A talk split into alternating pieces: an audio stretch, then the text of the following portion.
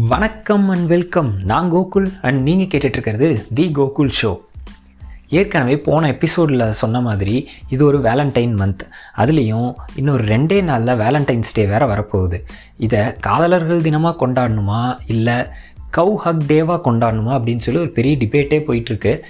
But அது நமக்கு சம்மந்தமே இல்லாத விஷயம்.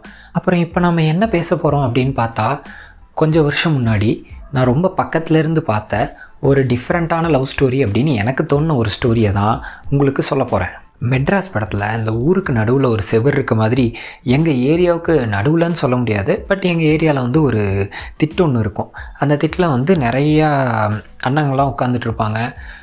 எங்கள் வீட்டிலலாம் வந்து ஒரு அஞ்சரை மணி ஆறு மணி அப்படிங்கும்போதே வீட்டுக்கு வர சொல்லிடுவாங்க ஏன்னா அப்போ நான் ஸ்கூல் படிச்சுக்கிட்டு இருந்தேன். ஏதாவது ஃப்ரெண்டு வீட்டுக்கு ஹோம்ஒர்க் எழுத போகிறேன் அப்படிங்கிற மாதிரி ஏதாவது சொல்லிட்டு போனாலும் ஒரு ஆறு மணி அதிகபட்சம் போனால் ஒரு ஆறரை மணிக்கெலாம் வீட்டுக்கு வர சொல்லிடுவாங்க கடையில் ஏதாவது பொருள் வாங்கணும் அப்படின்னு சொல்லி ஒம்பது பத்து மணி அப்படின்னு எந்த டைமுக்கு போனாலும் அந்த அண்ணாங்கெல்லாம் ஜாலியாக பேசிட்டு சிரிச்சுக்கிட்டு ஃபன் பண்ணிகிட்டு இருப்பாங்க. அவங்களாம் பார்க்கும்போது சே எவ்வளோ ஜாலியாக இருக்காங்கல்ல? அப்படின்னு சொல்லி பார்க்குறக்கே ஆசையாக இருக்கும். ஆனால் வந்து அவங்கெல்லாம் ஈவினிங் டைமில் தான் அங்கே இருப்பாங்க. டே டைமில் எல்லோரும் வேலைக்கு போயிடுவாங்க. ஒரு நாள் வந்து ஸ்கூல் லீவு அந்த அன்னைக்கு நானும் என் ஃப்ரெண்டும் வெளியில் போய் விளையாடிட்டு திரும்ப வந்துட்டு இருக்கும்போது பகல் நேரம் அங்கே அந்த அண்ணாலாம் யாரும் இல்லை. அதனால் நானும் என் ஃப்ரெண்டும் கொஞ்ச நேரம் அங்கே உட்காந்துருக்கலான்னு உட்காந்துருந்தோம் எங்கள் வீட்டில் இருக்கவங்க பார்த்துட்டாங்க பார்த்துட்டு ஐயோ அந்த அன்னைக்கு செம அட்வைஸு செம திட்டு ஈவன் அடி கூட வாங்கணும்னு நினைக்கிறேன். அங்கெல்லாம் போய் உட்காரக்கூடாது அப்படின்னு சொல்லிட்டு. ஸோ இப்படியே போயிடுச்சா. நான் ஸ்கூல் முடிச்சுட்டு காலேஜ் போக ஆரம்பித்தேன் அப்போ தான் என்னுடைய லட்சியத்தை நோக்கி என்னுடைய பயணத்தை தொடங்கணும் அப்படின்னு எனக்குள்ளே இருந்த ஒரு குரல் கேட்டுச்சு. நான் போய் அவங்க கூட ஜாயின் பண்ணிட்டேன். ஏன்னா காலேஜ் போயிட்டதுனால இந்த டைம் ரெஸ்ட்ரிக்ஷன்ஸ் எல்லாம் வீட்டில் இருந்து குறைஞ்சிருச்சு அங்கே போய் பார்த்தா அங்கே இருக்கிறதுலையே நான் தான் சின்ன பையன். என்னை விட மீதி இருக்கவங்க எல்லாருமே மினிமம் ஒரு த்ரீ ஃபோர் இயர்ஸாவது மூத்தவங்களாகவே இருக்காங்க.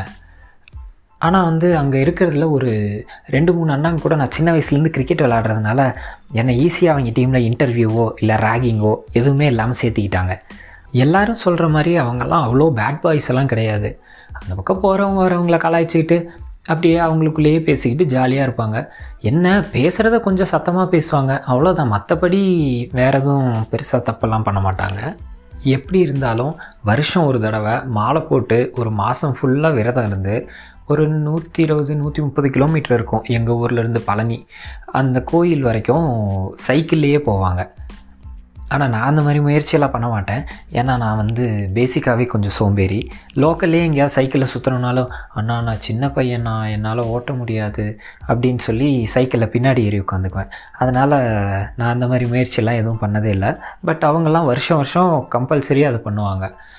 அப்புறம் ரெகுலராக சைக்கிள் ஓட்டாமல் இருக்கவங்களும் அந்த ஒரு மாதம் ஃபுல்லாக வந்து சைக்கிள் எடுத்து ஓட்டி அவங்களும் அதுக்கெல்லாம் கொஞ்சம் ப்ராக்டிஸ் ஆகிக்குவாங்க அந்த மாதிரி இருக்கும்போது ஒரு நாள் எங்கள் எல்லாருக்குமே லீவு நாங்கள் எல்லாருமே சும்மா தான் உட்காந்து என்ன பண்ணலாம் போர் அடிக்குதுன்னு யோசிச்சுட்டு இருந்தப்போ பக்கத்தில் இருக்க ஒரு டவுன் ஒரு இருபது கிலோமீட்டர் இருக்கும். சைக்கிள் எடுத்துகிட்டு சரி சும்மா தானே இருக்கும் அப்படியே போயிட்டு வரலாம் அப்படின்னு சொல்லி எல்லோரும் கிளம்புனாங்க. நானும் போகலாம் அப்படின்னு முடிவு பண்ணிவிட்டு என்கிட்ட சைக்கிள் இல்லைன்னு என்னோடய ஃப்ரெண்டு ஒருத்தங்கிட்ட போய் சைக்கிள் வாங்கிட்டு நானும் கிளம்பிட்டேன். அப்படியே நாங்கள்லாம் சைக்கிளில் போயிட்டே இருந்தோமா?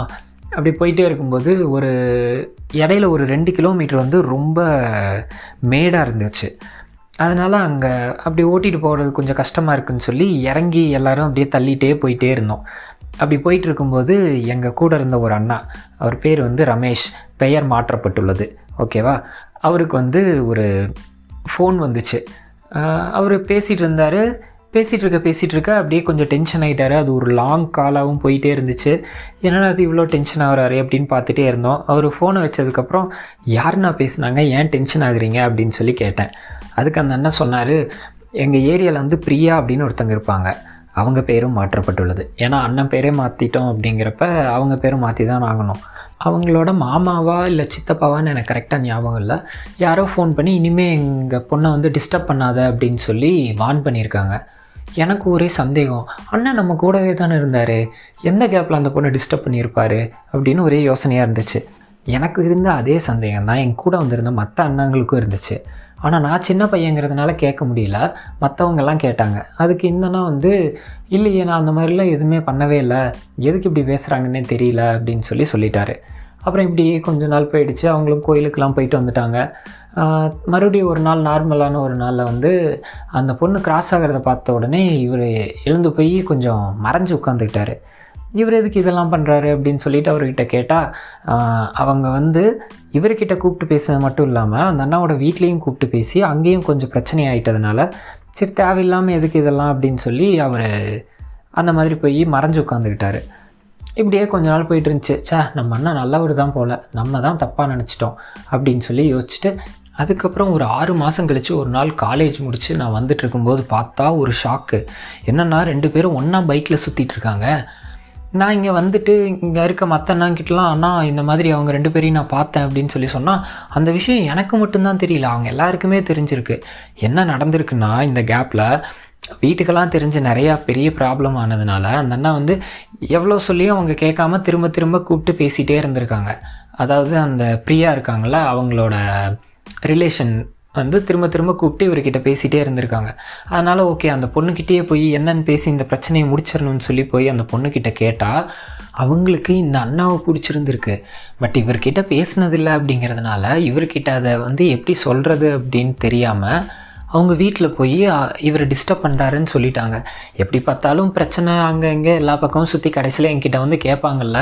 கேட்கும்போது எனக்கு பிடிச்சிருக்குன்னு சொல்லி இந்த பிரச்சனையை சமாளிச்சுக்கலாங்கிற ஒரு தைரியத்தில் போய் அவங்க வீட்டில் அப்படி சொல்லிட்டாங்க. இதையெல்லாம் கேட்டதும் அந்த அண்ணன் டென்ஷன் ஆகி கத்தி அதுக்கப்புறம் அவங்க வந்து இவரை சமாதானப்படுத்தி அவருக்கு புரிய வச்சு அதுக்கப்புறம் அவர் டைமெல்லாம் கேட்டு நல்லா யோசித்து பார்த்துட்டு அவருக்கும் பிடிச்சிருந்ததுனால ரெண்டு பேரும் ரிலேஷன்ஷிப்பில் குதிச்சிட்டாங்களாம். இதையெல்லாம் கேட்டது நான் வாயடைச்சி ஸ்தம்பிச்சு போய் பேச வார்த்தைகள் இல்லாமல் ஆயிட்டேன்.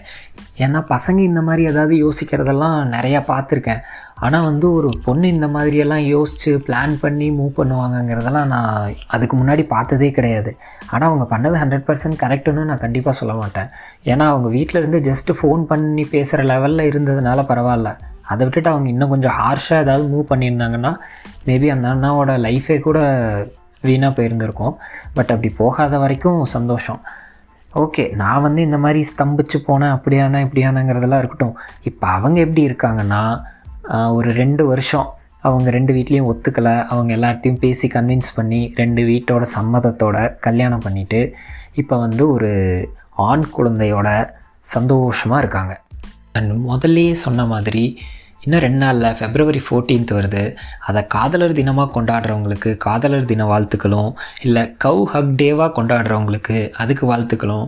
யாரோ என்னமோ கொண்டாடுங்கப்பா நான் போய் என் வேலையை பார்க்குறேன் அப்படின்னு இருக்கவங்களுக்கு வாழ்க்கை ஃபுல்லாக சந்தோஷமாக இருக்கிறக்கு வாழ்த்துக்களையும் சொல்லிவிட்டு நம்ம ஷோவை ஃபாலோ பண்ணிவிட்டு பக்கத்தில் இருக்க பெல்லைக்கான தட்டி விட்டிங்கன்னா எவ்ரி சண்டே மார்னிங் ஏழு மணிக்கு புது எபிசோட் அப்லோட் ஆன உடனே உங்களுக்கு நோட்டிஃபிகேஷன் வரும். அதை கேட்டுட்டு தி கோகுல் ஷோ அப்படிங்கிற இன்ஸ்டாகிராம் பேஜில் போய் உங்களோட ஃபீட்பேக்கை சொல்லுங்கள் ஆல்ரெடி சொன்ன மாதிரி நல்லா இருக்குன்னு சொன்னீங்கன்னா சந்தோஷப்படுவேன்.